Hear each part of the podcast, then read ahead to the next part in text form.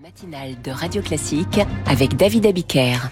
Comme chaque matin, nous retrouvons le point du jour de Franck Ferrand. Bonjour Franck. Bonjour David, bonjour à tous. Aujourd'hui 8 septembre, euh, où cela nous emmène-t-il? Ah ben assez loin, hein, euh, presque 2000 ans en arrière, le 8 septembre de l'an 70. Ce jour-là, c'est la mise à sac du temple de Jérusalem.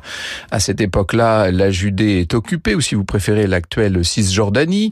Depuis l'an 4, ce sont les Romains qui administrent ce territoire. Euh, on sait ça évidemment avec euh, toute l'histoire du Christ. Certains juifs acceptent la situation d'autres, et je pense notamment aux Zélotes, résistent à l'envahisseur. Et en 66, il y a ces, ces juifs indépendantistes qui ont repris Jérusalem. Inutile de vous dire que les Romains vont pas les laisser faire.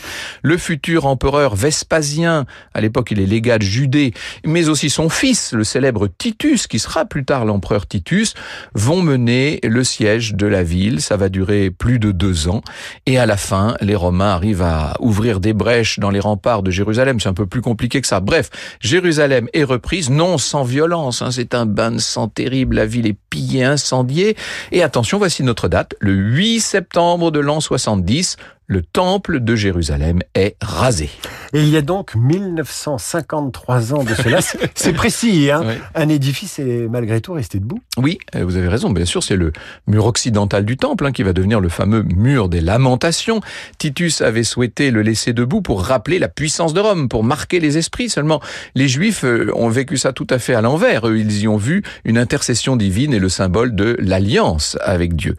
Aujourd'hui encore, c'est un des hauts lieux de Jérusalem, bien sûr, ce mur des lamentations auquel tout le monde peut accéder en dehors du Shabbat.